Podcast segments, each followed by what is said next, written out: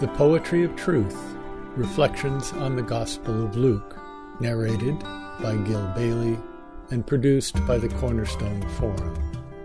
Part 4. In the New Testament, of course, the remnant consists of a few of Jesus' closest followers in the first instance. These are the very people who didn't get it during his earthly ministry. They were fascinated by him. They loved him. They tried their best to follow him. But when he talked to them about certain things, about how the Son of Man has to suffer and be glorified, they couldn't put the two together. The suffering and the glory simply wouldn't fit together. They couldn't do it. And so what I think happens in Luke's gospel is that Jesus begins to recognize that, begins to accept this as a fact.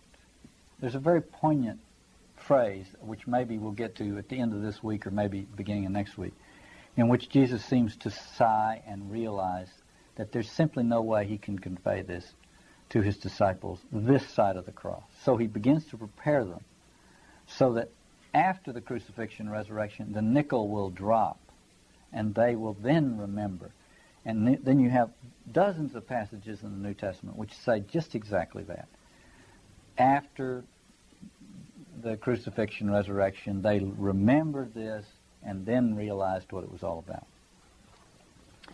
So in this passage, he sends them out with no support, fully aware that they're going to fail. I would say that's putting it kind of strongly. Fully, he only says to them this one thing about when you meet resistance, shake the dust of that place off your feet as a testimony against them. In other words, he knows they're going to meet resistance. And I would say one of the main purposes of this mission is to give the disciples some experience of social rejection so that they will be inoculated to that extent against the social contagion that will take place at the crucifixion. Now, I want to do a little aside. I said I wasn't going to do exegetical things, and I'm just going to do this one little exegetical thing because one thing led to another, and I stumbled upon it, and I got interested, and so here it is. This preaching of the kingdom and experiencing rejection has effects in two areas, of course. One is it has effects on those to whom the gospel is preached and who do the rejecting. And it has effects on those who preach the gospel and get rejected. And Paul talks about the latter in 1 Corinthians. He says, "For it seems to me that God has put us apostles on show right at the end, like men condemned to death. We have been exhibited as a spectacle to the whole universe, both angelic and human." Now, in other words, God puts the apostles out there to fail, to be mocked, in order to show the world something that can only be shown under those circumstances. But one could also say the apostles, that mockery that the apostles experience cannot be completely detached from their vocation as apostles. It's so just like what I said about the prophets, which is their social rejection and their prophetic call can never be separated or dealt with simplistically. They're not socially rejected because their message was one nobody wanted. Partly their message comes out of the experience of being socially rejected. What they have to tell the world can only be told by those who've experienced some of this social rejection. So I think Paul is talking about that as well. Nevertheless, he says we apostles are made spectacles. We're mocked, in a sense, for the sake of the gospel. Frederic Godet remarks on this passage. He says the apostle is alluding when he says we apostles will be put on show at the end. Godet says the apostle is alluding to the gladiators who were presented as a spectacle in the games of the amphitheater and whose blood and last agonies formed the joy of a whole population of spectators, end quote. So they're being put on show that way. Goodspeed translates this passage in 1 Corinthians in the following way, quote, "God has exhibited us apostles at the very end of the procession," end quote. And then Ralph Earle comments on Goodspeed's translation. He says, quote, "This might refer to the triumphant procession at Rome, when the emperor or general would have his captives of war led in a long parade to humiliate them and exalt his own prowess. The ones at the end of the procession would be the most despised ones, left until last." So here's some other observations, other people who have commented on this passage from Paul about the apostles being paraded as losers. Finley says, quote, "One imagines a grand procession on some day of public festival. In its rear march, the criminals on their way to the arena where the populace will be regaled with their suffering." End quote. This is an extended aside. I hope you appreciate this, but I want to come back to Jesus sending the 12 out and see if we can't hear echoes in that of this. Faint echoes, no doubt, but still the same structure. Continuing on in Corinthians, Paul says, "We are fools for Christ's sake, while you," he's in an argument with the Corinthians, "we are fools for Christ's sake, while you are the clever ones in Christ. We are weak while you are strong. You are honored while we are disgraced. To this day we go short of food and drink and clothes. We are beaten up and have no homes. We earn our living by laboring with our hands. When we are cursed, we answer with a blessing. When we are hounded, we endure it passively. When we are insulted, we give a courteous answer." So in many ways, there's a parallel between this and Jesus sending the 12 out. He sends them out with nothing. This is what Paul says here. We have no food, drink, clothes, no place to live, which is exactly the conditions that Jesus imposes on the 12 when he sends them out. And then finally, in this passage in Corinthians, Paul says, "We are treated even now as the dregs of the world, the very lowest scum." So the dregs and scum of the world. It turns out that those two words in Greek, dregs and scum, are sacrificial terms. The explanatory note in the New Jerusalem Bible says, quote, "The words translated dregs and scum are also used for the unfortunates who were used as expiatory victims in public calamities," end quote. The act of getting rid of the dregs and scum is a purifying act socially, and it's the sacrificial act. J. B. Lightfoot speaks of these two terms, translated dregs and scum, and he says the terms were used especially of those condemned criminals of the lowest classes who were sacrificed as expiatory offerings, as scapegoats in effect, because of their degraded life. It was the custom at Athens to reserve certain worthless persons who, in case of plague, famine, or other visitations from heaven, might be thrown into the sea in the belief that they would cleanse away or wipe away the guilt of the nation, end quote. And this is the Greek idea of the pharmakos, this collection of available victims that could be sacrificed in order to satisfy whatever gods were raging at Athens. And so finally, the last little exegetical note from Arndt and Gingrich, who speak of these two terms as meaning propitiatory offering, and they say they should be translated simply as scapegoats for the world. So Paul is essentially saying, according to Arndt and Gingrich, he's simply saying, we are the scapegoats of the world. Now, is this some kind of collective masochism? See, this is what sometimes superficial readers of the New Testament of the Christian tradition see. They see this and they say, this is some kind of masochism. This is crazy, you see. And Christians themselves have sometimes turned it into that. But we have to understand it at another level. And Mark Twain talks about the martyr spirit. He says the martyr spirit is the only spirit that is powerful enough to cure us of this craziness that we're in the midst of, which at the time was lynching. He said we need this martyr spirit that can come in here and bring us back to our senses, because without the introduction of the martyr spirit, we're completely lost. We get caught up in these things and we can't call it back. Well, now the martyr spirit does witness to the community, and that's what Paul's talking about in 1 Corinthians. By suffering all these things, we are witnessing to those people who are inflicting the suffering. You see? So very much in the way of Christ or the martyrdom of Stephen or something like that. On the other hand, the martyr spirit has the victim's epistemological privilege. You see?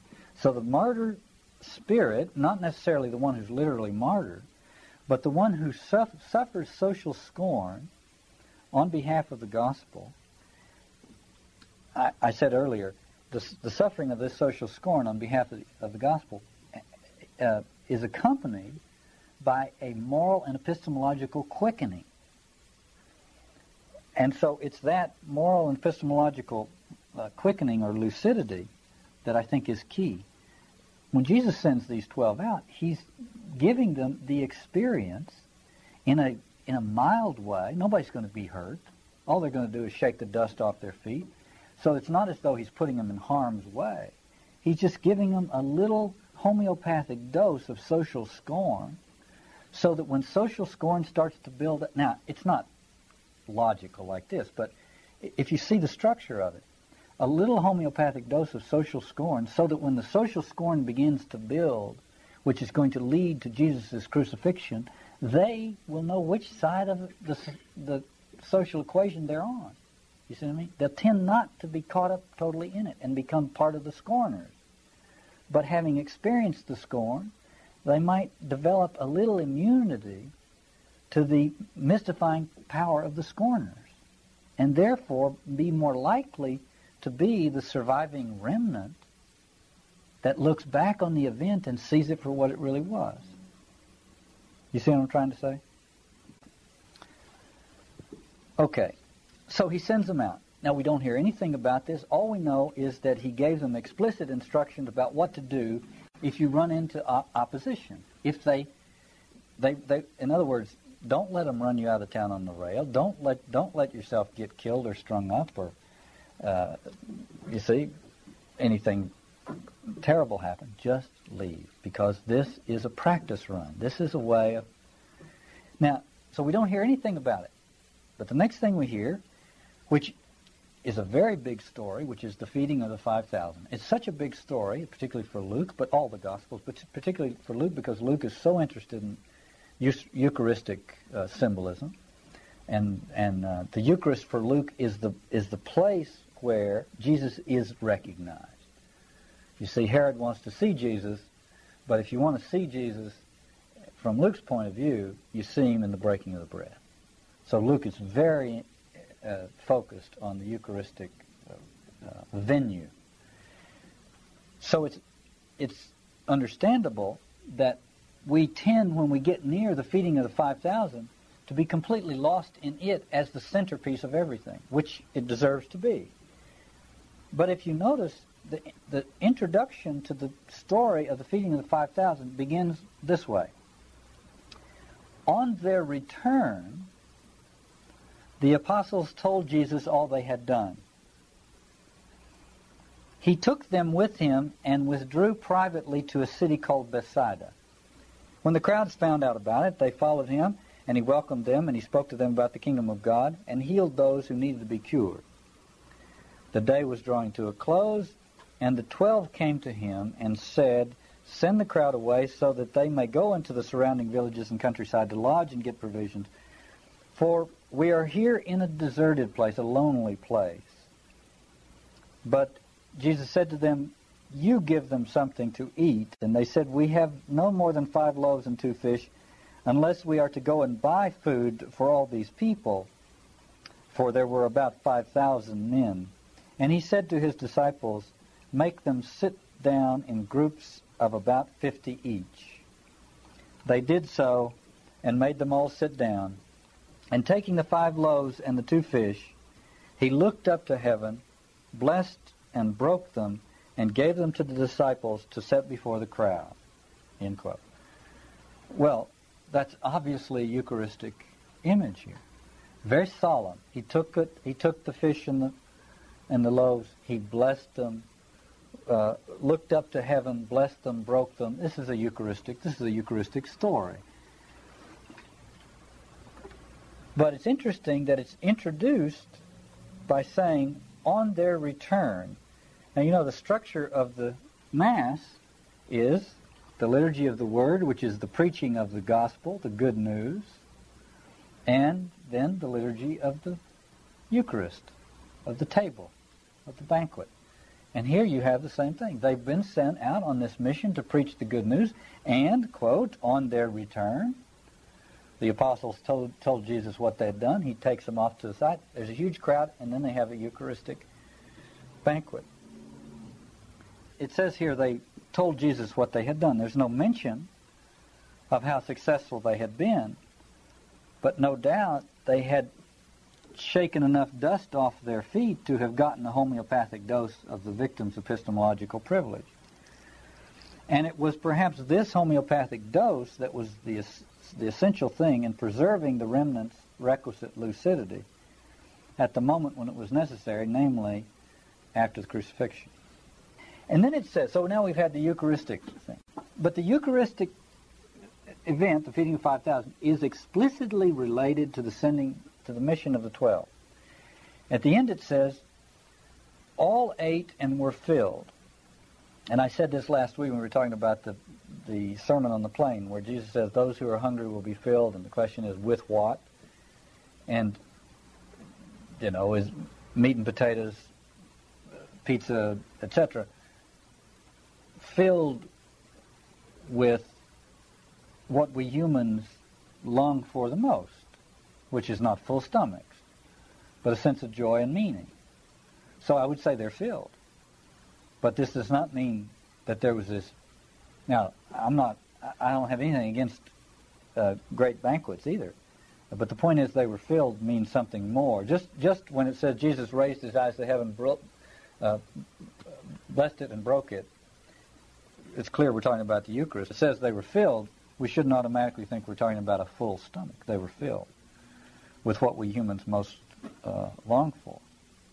By the way, notice that the feeding of the 5,000 involved the participation of the 12, exactly the 12 who had been out on this mission, the purpose of which, or one of the important purposes of which, in my estimation, was to give them an experience of social rejection, and therefore to prepare them to be a remnant after the crucifixion. These 12 are the ones who distribute the Eucharistic meal at the feeding of the... And then it says, what was left over was gathered up, 12 baskets of broken pieces. Now, what are we to make of that little reference? 12 baskets of broken pieces. Well, as I've talked about before, 12 is a very important number. Jesus chose 12 apostles because of the 12 tribes of Israel and so on. It's the number in the Bible. Nevertheless, 12 baskets of broken pieces. What might Luke, who's a literary genius, be alluding to here? The broken pieces. What are the broken pieces? You know, when the disciples leave on the road to Emmaus after the crucifixion, they're broken people.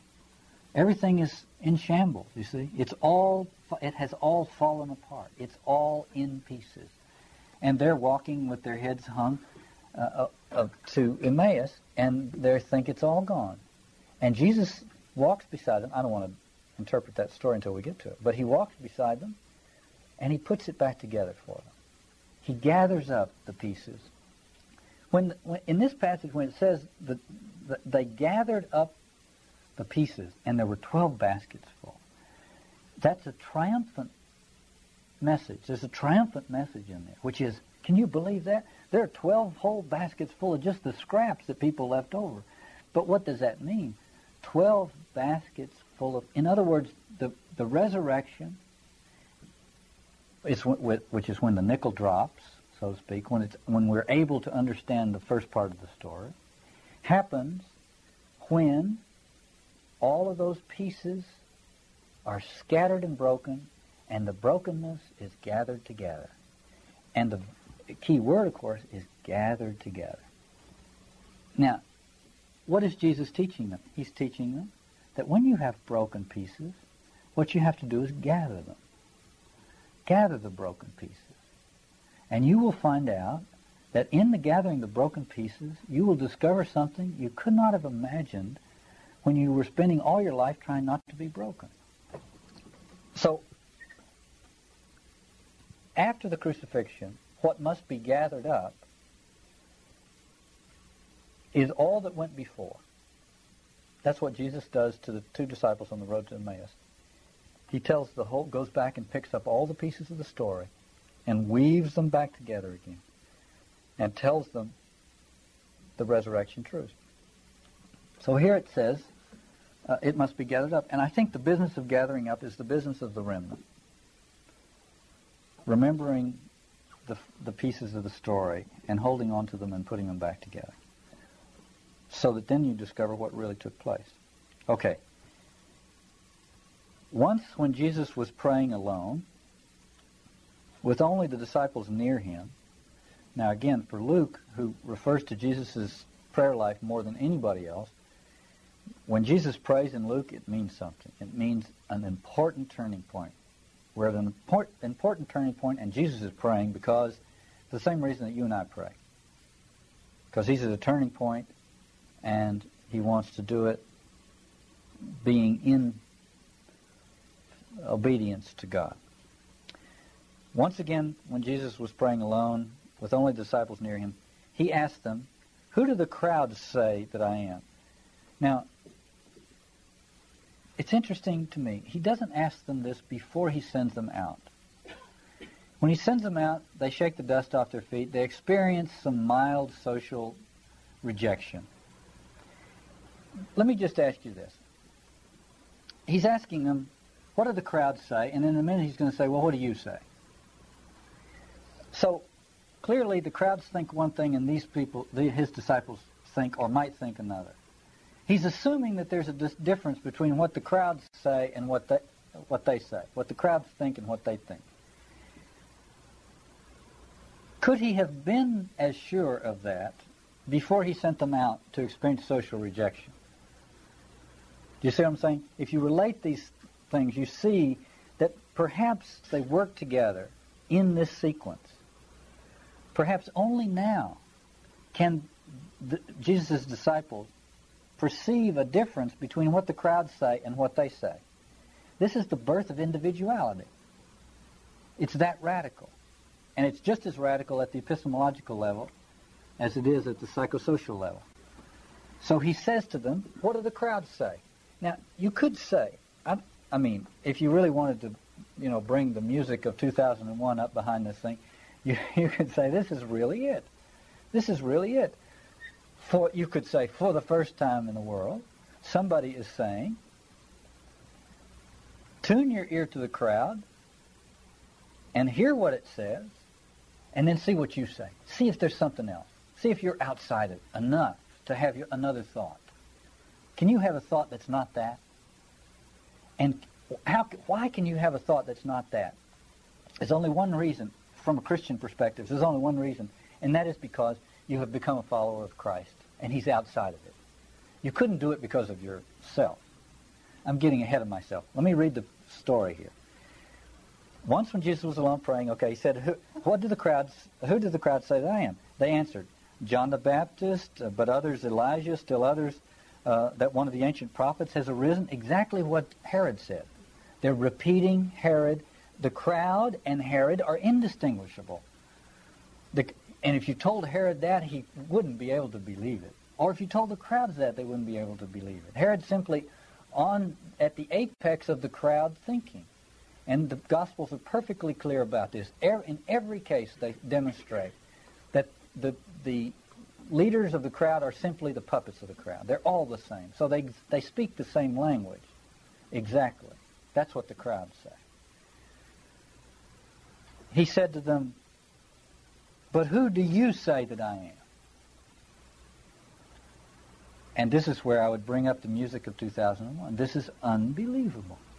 We can't recognize it because we see it in some kind of simple narrative. We don't recognize the structure of this and what it means anthropologically. It's a radical break. In a way, you could say Jesus is having a little litmus test here. Can they think a thought that's not the crowd's thought? So he first asked them what the crowd's... Now, if it had been you or me, we would have said, well, who do you say that I am? We wouldn't have gotten into the crowd, because who cares about the crowd?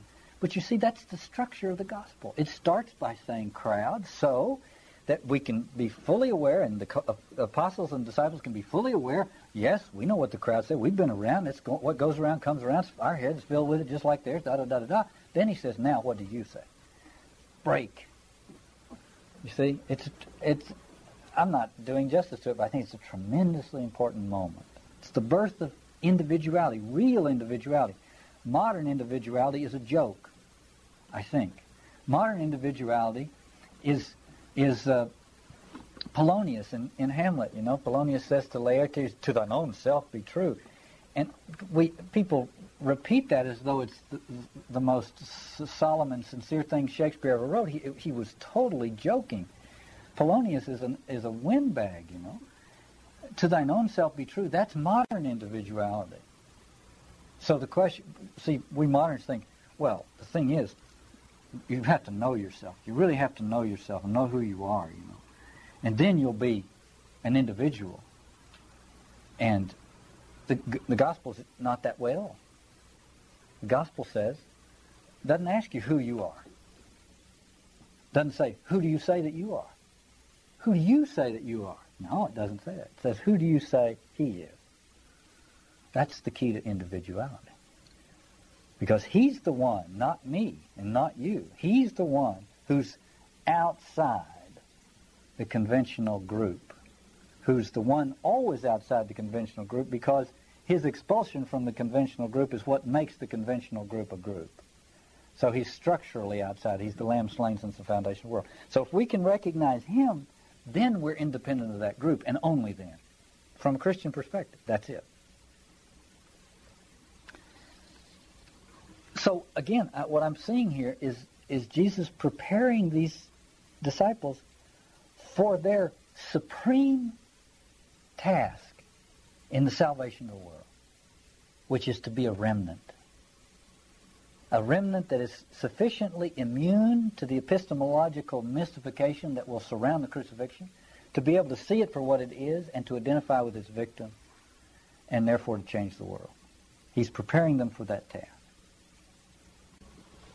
Peter recognizes Jesus. In answer to Jesus' question, whom do you say that I am? Peter says, the Messiah, or the Anointed One, the Christ of God. Right answer. See, Peter doesn't give many right answers in the gospel. This is the right answer. The only problem is that Peter has his head filled with conventional messianic expectations, just like everybody else. So his epistemological liberation is only partially accomplished. He's able to think something more radical and more profound than the crowd. The crowd is still thinking John the Baptist, Elijah, the reincarnation of the prophets, etc. He says the Christ, the Messiah. It's very radical, but he's not quite there. He still has his head filled with conventional messianic expectations, so Jesus takes the opportunity to correct him on precisely that score. Quote, Jesus sternly ordered and commanded them not to tell anyone. Why? Well, it's early, for one thing. Another thing is because what they would tell wouldn't be the truth, because their heads are still filled with messianic expectations of the conventional sort. He said to them, quote, the Son of Man must undergo great suffering and be rejected by the elders, chief priests, and scribes, and be killed, and on the third day be raised, end quote. This is a real shock, because that's not part of the messianic profile, certainly not part of any messianic profile that Peter knows about, and so it's quite a shock. Peter knows that the Messiah will be glorified, that the Messiah will come in glory. What he doesn't know is the suffering. He doesn't know the degradation. and he can't possibly put the two together. It's interesting that Luke tells us that the Son of Man, the Luke and Jesus tells us that the Son of Man must suffer and be rejected, because those are not synonyms. Suffering is when the crown of thorns goes in, the whips go in, the nails go in. That's suffering. The rejection is what Simone Weil was talking about when she says redemptive affliction always has to have an element of social degradation. So rejection is precisely that. And Jürgen Moltmann, who's an important theologian, picked up on exactly that theme in commenting on this passage in Luke. He says, to suffer and be rejected are not identical. Suffering can be celebrated and admired. It can arouse compassion. I would say parenthetically here, suffering can be admired and arouse compassion, most likely in a world under biblical influence. In any other world, or when we begin to move away from the biblical moral revolution, suffering does not awaken compassion at all, as a matter of fact. In conventional social situations, suffering invites social contempt. It's precisely the ones who are crippled and afflicted in some way who are the most likely to be the pharmakos designated victim. So when Moltmann says suffering can be celebrated and admired and arouse compassion, he's talking about something. Already he's talking about situations which are within the biblical orbit to some extent, I would say. Nevertheless, he goes on. But to be rejected, so suffering can arouse sympathy of one kind or another, but, Moltmann says, to be rejected takes away the dignity from suffering and makes it dishonorable suffering. To suffer and be rejected signifies the cross. To die on the cross means to suffer and to die as one who is an outcast and rejected. If those who follow Jesus are to take up their cross themselves, they are taking on not only suffering and a bitter fate, but the suffering of rejection, end quote. Okay. So Jesus has just said something about the messianic role, which Peter had no idea of. And then he says, there are some standing here who will not taste death before they see the kingdom of God. What is this a non sequitur? Is it, as some people have said, the great mistake? This is Jesus predicting the second coming, and ha ha ha, it never happened. I think it's more than that. So he says, there are some standing here who will not taste death before they see the kingdom of God. Now, this is from the pen of the same man who wrote about the stoning of Stephen in the Acts of the Apostles. And here's what he said at the moment when Stephen was about to be stoned to death.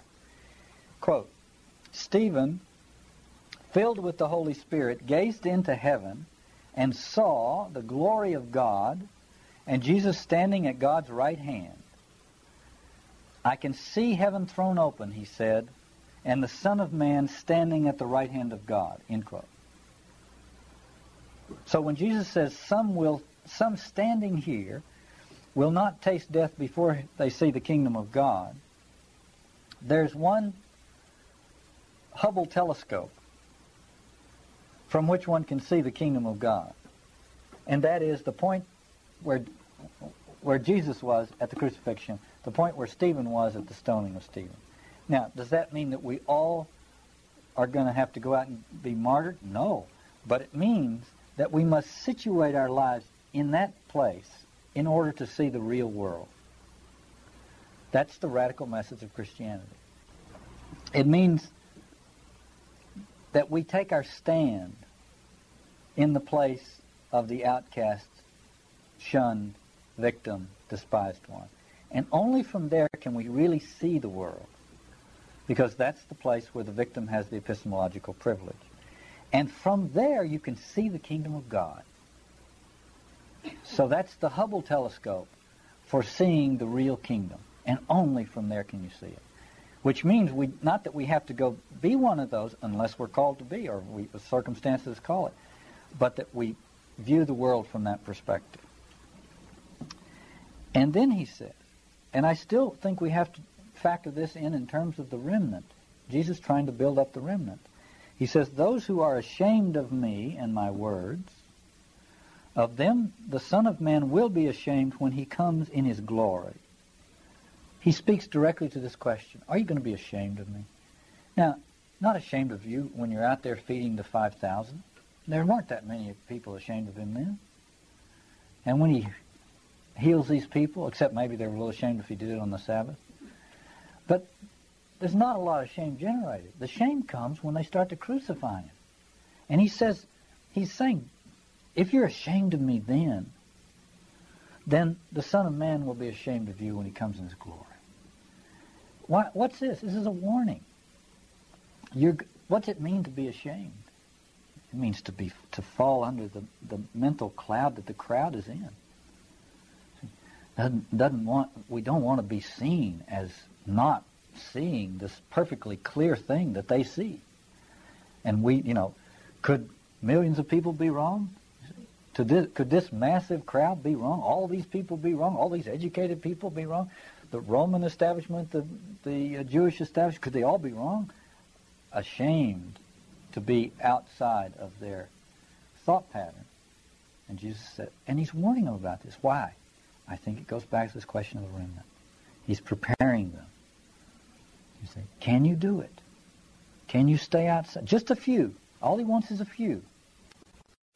Now I want to turn to the Transfiguration story, which is another episode in the preparation of the remnant. So far, Jesus has sent the 12 out to experience this mild form of social rejection. And he's got them to the place where they can actually think a thought that's not the crowd's thought. So he says, what do the crowd say? What do you say?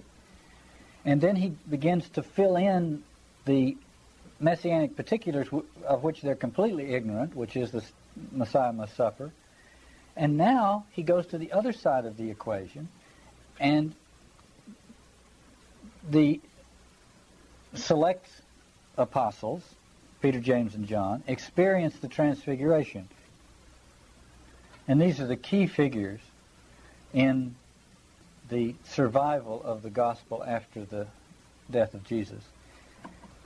If these disciples are going to be a remnant, which is to say, if they're going to discover the meaning of their life with Jesus after the Passion, which Jesus now sees looming on the horizon, it will be partly because the grim savagery of the crucifixion will be, in a sense, backlit by the Transfiguration. The Transfiguration is an important part of the story. And it comes right before Jesus heads towards Jerusalem to undergo eventually, when he gets there, to undergo the Passion. So I think the dark element in Jesus' anticipation of the Passion, which after Peter says, you are the Christ, Jesus says, the Son of Man must suffer and be rejected and be killed. After that, we get this other side, which is the glorious, illuminating revelation of the Son of Man. And it takes both of those things in order for the remnant to survive and see the Passion Resurrection for what it is. So anyway, this story is introduced also in an interesting way. It says, now about 8 days after these sayings, Jesus took Peter and John and James and went up on the mountain to pray. Again, a very important moment, turning point in the gospel. Jesus is praying on the mountain. He's taken just his select, closest disciples. But it says, about 8 days after these sayings. What are the sayings? The sayings are these passion predictions. The sayings are, the Son of Man must suffer. You must take up your cross and follow me. If you want to save your life, you will lose it. If you lose your life for my sake, you will save it. These are hard sayings. These are radical sayings. You can be sure. We don't get them. You can be sure that Jesus' disciples didn't get them. They're very powerful, troubling, dark, but darkly luminous sayings about the mystery of gospel redemption. 8 days later, They go up the mountain. What does that mean? Now, in Matthew and in Mark, it's 6 days later. But for Luke, it's 8 days later. If you go back, you say, well, what's Luke talking about? If you go back to the infancy narrative, you get the following, quote, "After 8 days had passed, it was time to circumcise the child. He was called Jesus, the name given him by the angel before he was conceived in the womb." 8 days is the period of time between the birth of a child and the child's dedication in the temple and circumcision. So 8 days is a period of gestation. You see, before the inauguration, in a way, takes place. So the gestation begins with the announcement of the dark aspects of the Passion. And it's culminated in the Transfiguration story. So Jesus goes up to pray.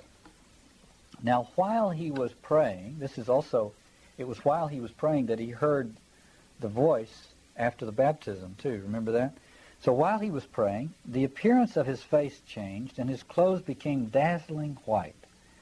So clearly there's a moment in Jesus' ministry when it's especially true in Luke. In Luke, the transfiguration is not something happening for Jesus' benefit, but something happening for the benefit of his disciples. So it's clearly they're seeing him in a way they've never seen him before. So you have, it's like the nickel dropping. 8 days after these very troubling things, and suddenly they see the glory. 8 days ago, they heard about the suffering, and now they see the glory. And now they're 8 days apart. And you could say, you know how sometimes you get these cameras, and you get two images when you look through the lens, and if you superimpose them, things are in focus. So there's something about the suffering and the glory that are now 8 days apart. And Jesus is trying to bring them together. He's praying. The appearance of his face changed. His clothes were dazzling white, which simply means suddenly they saw him in another way. Suddenly they saw two men, Moses and Elijah, talking to him. So that's the recognition of the lofty place in the economy of salvation that Jesus occupied. Now, Peter has already said, "You're the Messiah." So he's already seen something very profound. But Peter has a way of popping his head out of the social envelope and then immediately falling back into it. So he's already seen it. But now, here's Jesus associated with... Moses represents the law, and Elijah represents the prophets. In other words, the whole Jewish tradition, the law and the prophets. And there's Jesus with the two most prominent figures in the Hebrew tradition. Clearly, he's in very rare company. They appeared in glory and were speaking of his departure, which he was about to accomplish in Jerusalem. And the word departure, the Greek word, is the word exodus.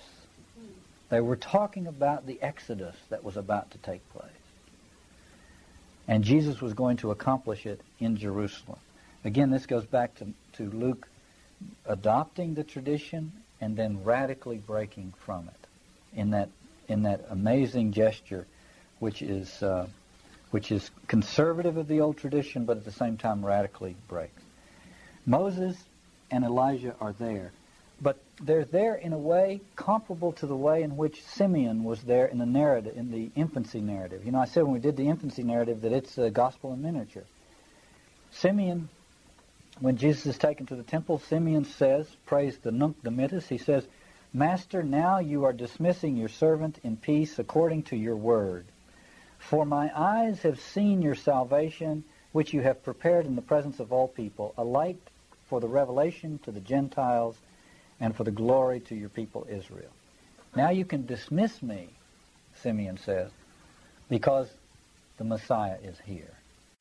I, Simeon representing the whole Old Testament, can now be dismissed because the Messiah is here. The fulfillment of the promise is here. And there's clearly that same echo in this passage in Luke, because the two representatives of the law and prophets are talking to Jesus about his exodus, about the new exodus. And Peter is looking on. Peter, James, and John are looking on. Peter being always the key figure. Peter's looking on, And Peter is still half awake. As a matter of fact, Luke even underscores this. Luke says, "Now Peter and his companions were weighed down with sleep. But since they had stayed awake, they saw his glory," the glory of Jesus, "and the two men who stood with him." Now, this reference to being weighed down with sleep, you know, exegetes say, well, it must have happened late at night or something. But I think we have to read it epistemologically, you see. Weighed down with sleep is that they're just they're like epistemological amphibians, you know, who just come up out of the water and are sort of flapping their fins, thinking they might someday become feet, something like that. So they're weighed down with that kind of a sleep. They can't quite see it, you see, because the crucifixion, which will be the epistemological emancipation, hasn't happened yet. But nevertheless, they manage not to fall asleep, completely asleep, and that's why it is the Transfiguration. They're able to glimpse the Transfiguration because they were able to resist that gravitational pull back down into the old order, which in the old order simply could not see the suffering and the glory in the same vision. So then it says, just as they were leaving him, Peter said to Jesus, "Master, it is good for us to be here. Let us make three dwellings, one for you, one for Moses, and one for Elijah," not knowing what he said. Now, you hardly need to add that, especially in this case, but with Peter it's often implied, not knowing what he said. Now, in Luke's version of Peter's recognition of Jesus as the Messiah, you don't have what you get elsewhere, which is Peter saying, when Jesus says the Son of Man has to suffer, Peter says, no, let's not have that. And Jesus says, "Get behind me, Satan." See? Very stern rebuke. You don't have that in Luke, but you have a little version of it here, because in Mark, when Peter says, "Let's build three tents or three booths," Mark says he did not know what to say. They were so frightened. So he interprets it that way. Matthew makes no reference at all to Peter's state of mind. And Luke says, not knowing what he said. He still doesn't understand what's going on, obviously. And it says not knowing what he said. Well, what does he say? What is he saying when he says this? The Feast of Booths was a very prominent feast, Old Testament feast. It was still celebrated in the first century, very, very significant feast. It was a harvest festival originally and had been turned into a celebration of the Davidic dynasty later on and lost many of its agricultural innuendos. Nevertheless, it was a very important feast. It lasted 7 days, and on the eighth day there was a solemn commemoration and so on. And it was celebrated by building these booths, which were very much like the booths, or they were at least reminiscent of the booths that the ancient Israelites built in the fields during harvest time. So it's a little bit like being, migrant farm workers. You know, you build these little shacks during the festival. I mean, during the harvest, and then they become, in the rosy glow of remembrance, they become the little tokens of the past experience. So Peter says, "Oh, this is wonderful. What's happening? Let's build booths," which is a way of putting the toothpaste back in the tube. In a way, it's a way of saying, "Oh, I understand what's happening. I see this. This is the Feast of Booths. What's happening here on this mountain is something that's very traditional. We know about it. Let's just respond to it in the same old way." You see, he's coming to it like that. And Luke says he did not know what he was saying, which just means he's living on the other side of the crucifixion. He still can't quite see it. He sees but doesn't quite see. Then it says, while he was saying this, a cloud came and overshadowed them, and they were terrified as they entered the cloud. Then from the cloud came a voice that said, "This is my son, my chosen one, listen to him." And then it says, when the voice had spoken, Jesus was found alone. And this completely undercuts Peter, because Peter was recognizing, oh, Jesus is on a par with Moses and Elijah, therefore let's build booths. This is something we know about. And suddenly the voice says, listen to him. It didn't say listen to Moses. It didn't say listen to Elijah. It didn't say build booths. It said listen to him. And at that moment, Moses and Elijah are gone, and Jesus is there alone.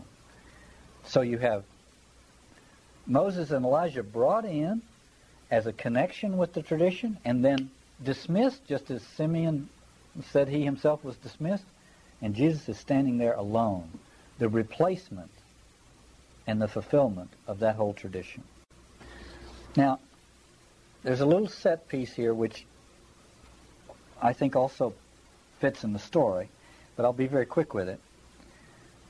The next day they came down from the mountain. A great crowd met him. Just then a man from the crowd shouted, "Teacher, I beg you to look at my son." I'll summarize this.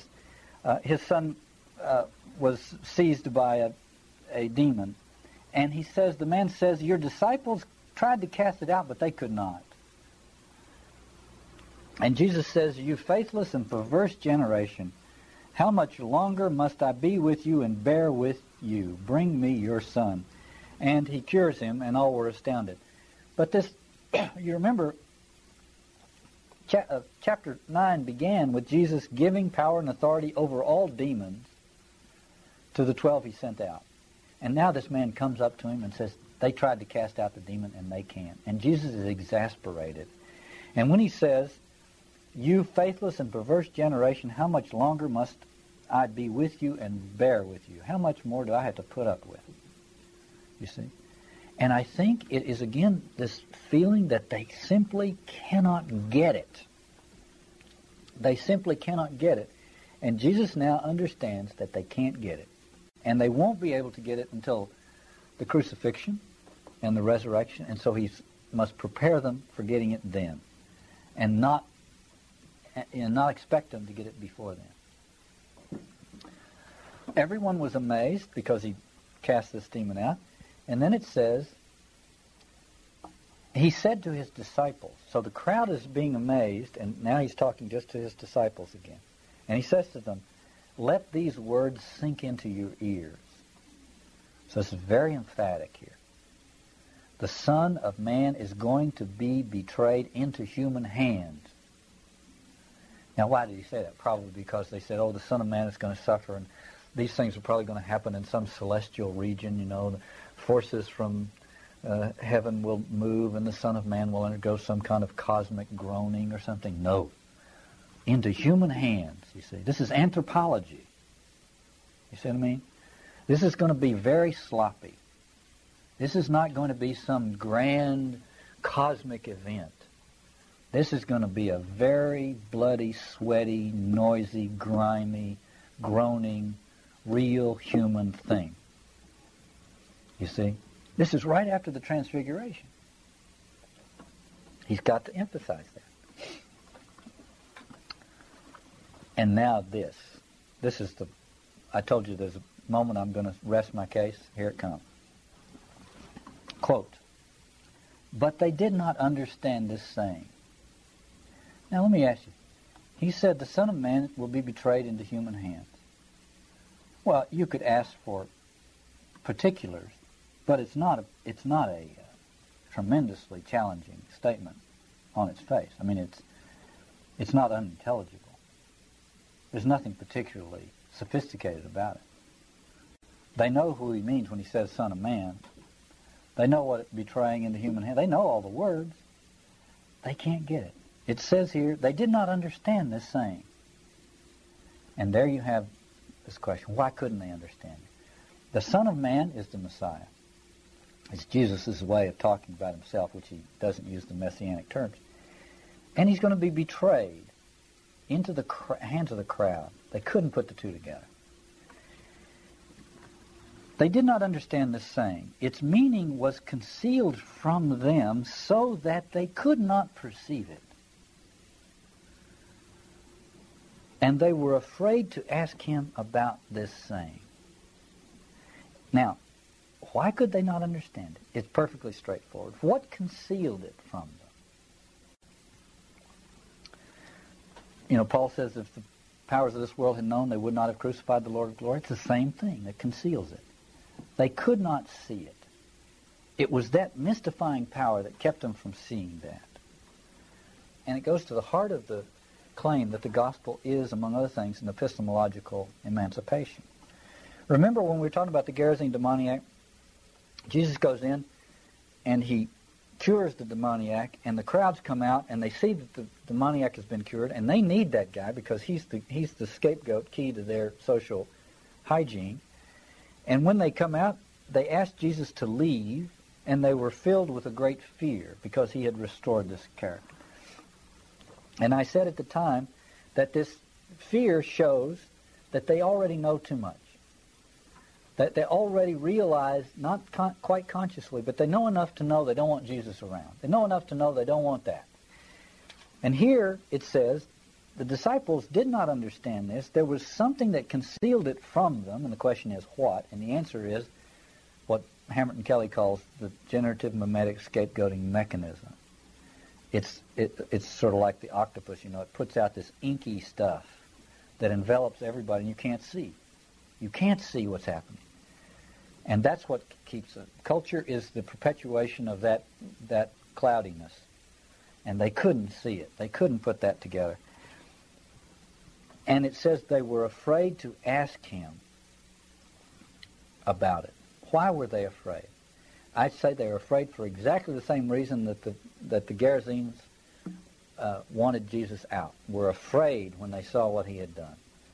Because there's that fear registers a recognition below the conscious level that what's being tampered with is the key to the whole structure. And so they were afraid to ask him. Their budding awareness is an awareness that takes the form of an aversion for that which is coming into awareness. This aversion generally manifests itself in one of two ways, either as discomfort at the presence of ideas for which the aversion is felt, or as eagerness to fill the mind with distracting ideas whose lurid depiction of the mimetic melodrama can be counted on to preoccupy the mind to the exclusion of the unwanted ideas. And Luke gives us two glimpses of this.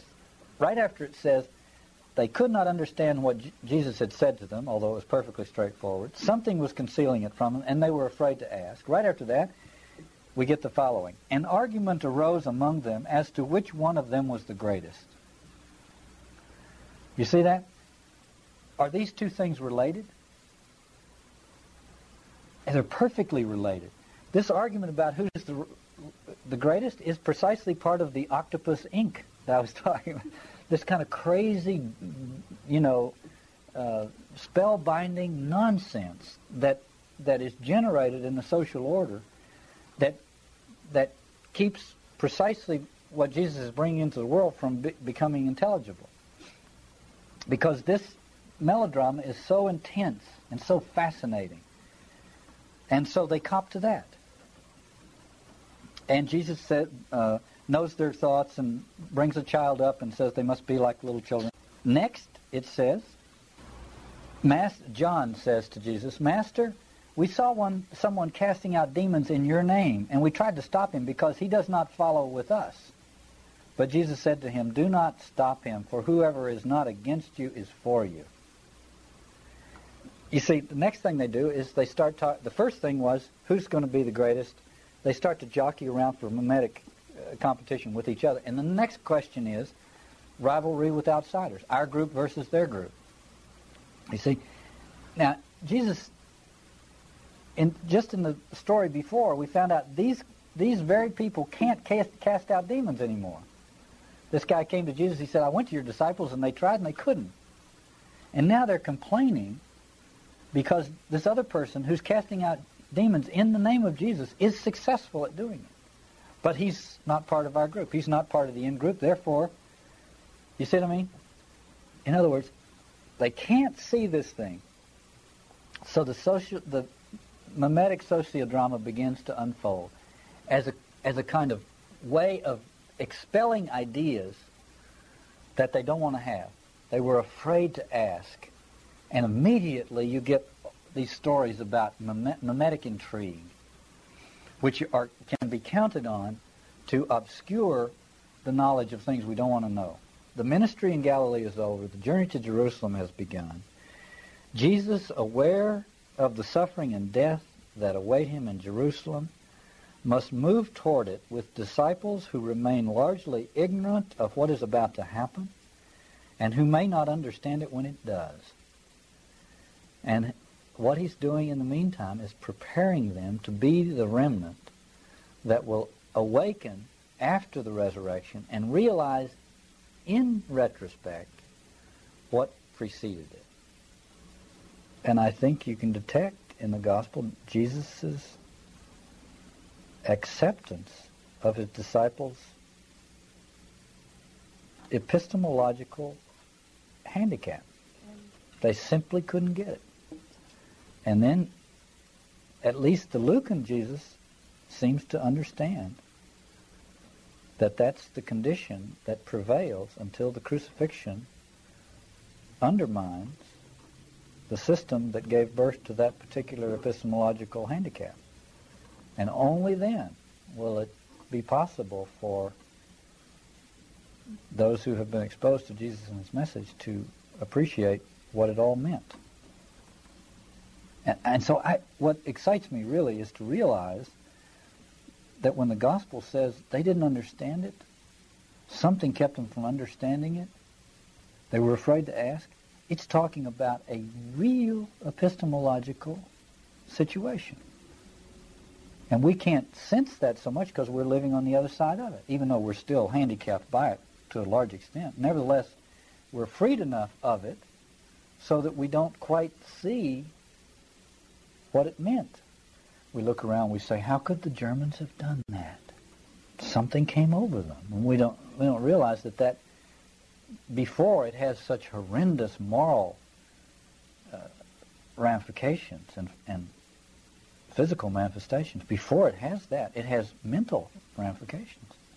It has intellectual ramifications. It has epistemological ramifications, that same system.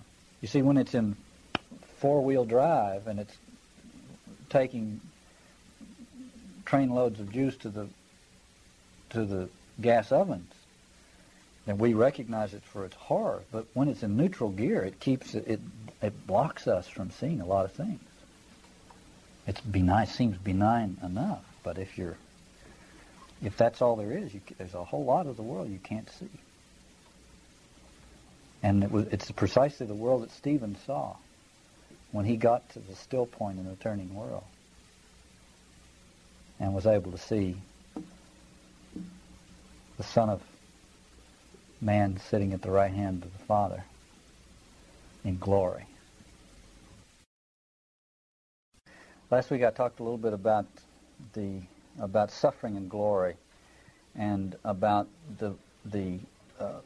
about redemptive suffering in the Christian understanding of things. And I didn't want to be accused of romanticizing suffering, which of course we can't do. I tried to emphasize that when suffering happens in other people, we ought to go out and try to alleviate it. Or help others understand its redemptive potential. But I didn't mean to imply that suffering is either automatically or naturally redemptive.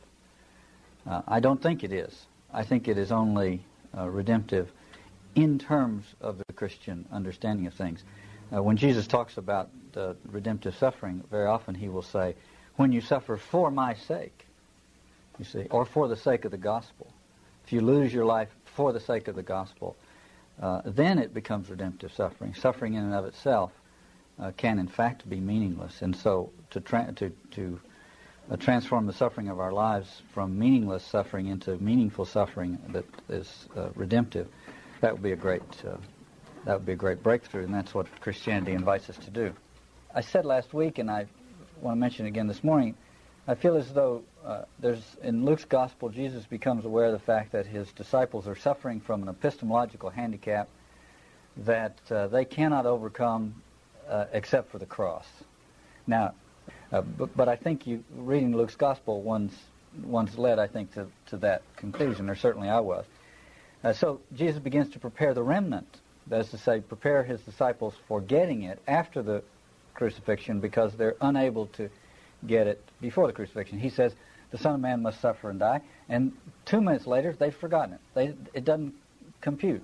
So there's an epistemological handicap that keeps them from realizing that, which will be broken by the cross. And it's a little bit like the old joke, you know, knowing that you're going to be hanged in the morning clarifies the mind. There's something about that. There's something about moving either oneself or in terms of one's sympathies into that place of the victim, which is an epistemological breakthrough. This is what, you know, Andrew McKenna calls the victim's epistemological privilege. And last week I mentioned Stephen. Jesus says, the disciples can't get it. He says, some of you will not see death before you see the Son of Man in glory. And some people say, well, it's a second coming prediction, never came true. But from the same pen in the Acts of the Apostles, you get the story of Stephen. And when he stepped into the middle of that crowd of persecutors, it was then he saw Jesus saw the glory of God and Jesus sitting at the right hand of the Father. So there's that clearing, and that's an epistemological clearing that either happens to the victim or to those who have identified with the victim. And I think if we begin to reckon with those many passages in the New Testament which allude to an epistemological breakthrough, we'll approach the New Testament in an entirely different way. And I was thinking about these things, and I thought about what Paul says in chapter 8 of Romans, which is the following. Who will separate us from the love of Christ? Will hardship, or distress, or persecution, or famine, or nakedness, or peril, or the sword? No. In all these things we are more than conquerors through him who loved us. For I am convinced that neither death, nor life, nor angels, nor rulers, nor things present, nor things to come, nor powers, nor height, nor depth, nor anything else in all creation will be able to separate us from the love of God in Christ Jesus our Lord, end quote. Well, this is the kind of thing we've heard from the pulpit or read over the years, but we have to understand this is an unbelievable breakthrough. You see, in the ancient world, in terms of ancient religion, those things precisely did separate us from God because they were an indication that the separation was already complete. You see, in the ancient world, to suffer, to be afflicted, was a clear sign that you were out of favor with God. And you understood that. Your community understood that. So you suffered not only whatever the suffering was, but the social ostracism that attached to it, because it was an indication that you were out of touch with God. Paul is not talking in a vacuum. He's saying to people that are accommodated to that world, he's saying, that's not true. There's no amount of suffering. There's no affliction. There's none of these markers that have heretofore meant that we were outside and in disfavor. None of those markers can keep us from the love of God in Christ Jesus. Because in Christ Jesus, that is to say, because we saw the Lord of glory get crucified and cursed by all of that, and we know, and that's what the resurrection is, that he was vindicated by the God that he is teaching us to know. This is a tremendous breakthrough. It means all those spooks that we spend our lives trying to avoid, they're simply that, spooks. Now, when the suffering is difficult, it's not masochism, we don't want to go experience that suffering, but we don't have to worry about it being ultimate. It has been, not only has its religious feature been erased, but it has been overturned. It has been turned around, turned upside down. Now the one who's in that position, if he or she is suffering for the sake of the gospel or for my sake, as Jesus said, then that suffering has is redemptive in ways that you and I can't even imagine. Well, I was thinking about that, and I was also reading a marvelous thing that James Allison has written, commentary on the man born blind in John 9. And I'm going to come back to this later very briefly, but there's a wonderful thing he says in there. And he's talking about, you may remember that we're supposed to be talking about Luke, but this is very quick. You may remember in there that the man born blind, everybody thought he was a sinner. So the Pharisees say to Jesus, whose sin? Is it his sin or his parents' sin? Automatic. If he's blind, born blind, obviously there's a sin. He's outside. Whose sin is it? His or his parents'? And Jesus says he's blind so that the gospel can be revealed, essentially is what he said. Well, the whole controversy begins to develop, and Jesus cures this man's blindness. And then the Pharisees are divided. Some of them say, Jesus has done this on the Sabbath, and therefore he's an evil person.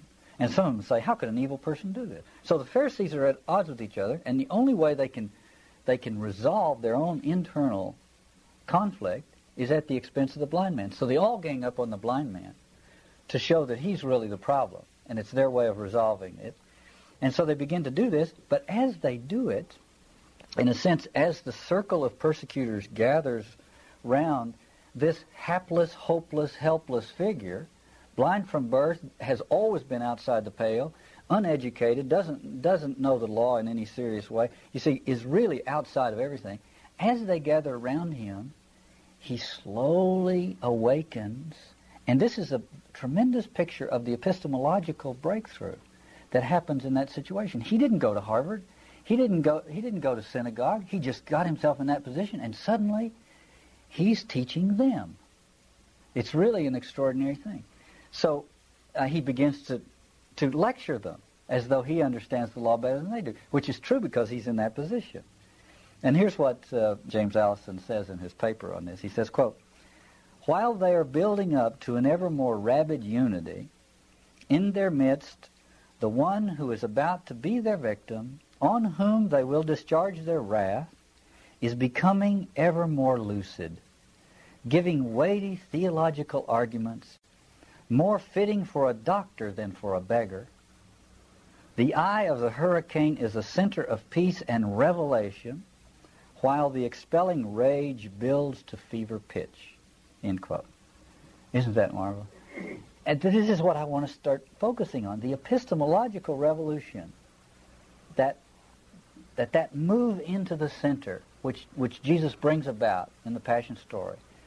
It breaks the grip of the intellectual grip. I mean, it's more than intellectual. It's epistemological. It's ontological. It breaks the grip of the old mystique. That's one way in which we can understand suffering as redemptive in a quite literal way. You see, it's a vast and mysterious version of that little quip about knowing you're going to be hanged tomorrow clarifies the mind.